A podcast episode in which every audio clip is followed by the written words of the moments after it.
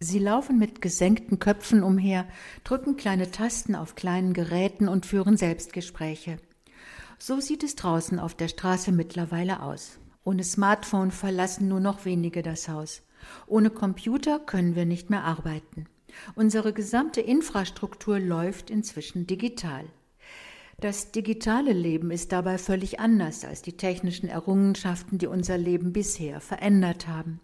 Es greift in unsere Privatsphäre ein, in unser Denken, Fühlen und in unsere Träume. Es lenkt unsere Kommunikation und unser Miteinander, meistens unbemerkt.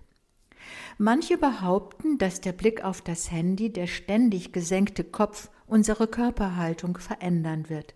Zumindest gleicht sie nicht mehr dem aufrechten Gang, den der Mensch einst mühsam lernen musste.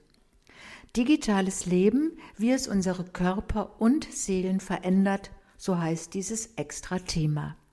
Zugegeben, das Digitale hat uns gerettet auf unseren Corona-Inseln. Durch Tablet, Smartphone und Laptop waren wir weniger einsam und konnten Schule und Arbeit zumindest einigermaßen weiterlaufen lassen. Aber zugleich wurde während des Lockdowns sichtbar, dass das Digitale das echte Leben nicht ersetzen kann, unsere Gesellschaft, unser Selbstverständnis und unser Selbstgefühl. Der Computer ist längst mehr als ein Arbeitsgerät und das Smartphone viel mehr als ein Telefon.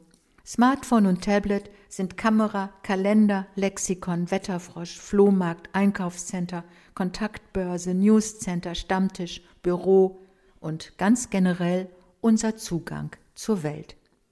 Wer heute mit digitalen Medien aufwächst, jongliert mit unzähligen verschiedenen Kommunikationsmöglichkeiten, springt zwischen vielen offenen Aufmerksamkeitsfenstern, muss einordnen können, welche Informationen wie gemeint sind, welche wichtig, welche unwichtig und welche schlicht unwahr sind. Das sind Kompetenzen, die erst erlernt werden müssen, von den Jungen genauso wie von den Alten. Was nun ist unsere Aufgabe, fragen wir in diesem Extra. Die Antwort mit dem Digitalen sinnvoll leben zu lernen. Wir haben keine Wahl, wir müssen daran wachsen. Dann merken wir vielleicht, dass leibliche Begegnungen etwas anderes sind als ein Chat, dass das Theater eine ganz andere Qualität erzeugt als Kultur am Bildschirm, dass ein Smart Home, ein digital vernetztes Haus, sehr praktisch sein kann, uns aber nicht das Leben abnehmen sollte. Und was, so fragen wir in diesem Themenextra, ist mit unserer Seele? Macht uns das Digitale am Ende unsterblich? Wir wagen eine Antwort. Dieser soeben gehörte Inhalt ist in der Zeitschrift Public Forum Extra zu lesen. Public Forum Extra erscheint mit zwölf Ausgaben im Jahr. Das Extra-Thema hat einen Themenschwerpunkt, betrachtet aus verschiedenen Blickwinkeln. Das Extra-Leben beschäftigt sich in Form von Geschichten, Reportagen, Gesprächen und Essays mit kulturellen und gesellschaftlichen Entwicklungen und Werten. Die Ausgaben erscheinen im monatlichen Wechsel. Weitere Informationen finden Sie im Internet unter extra.public-forum.de.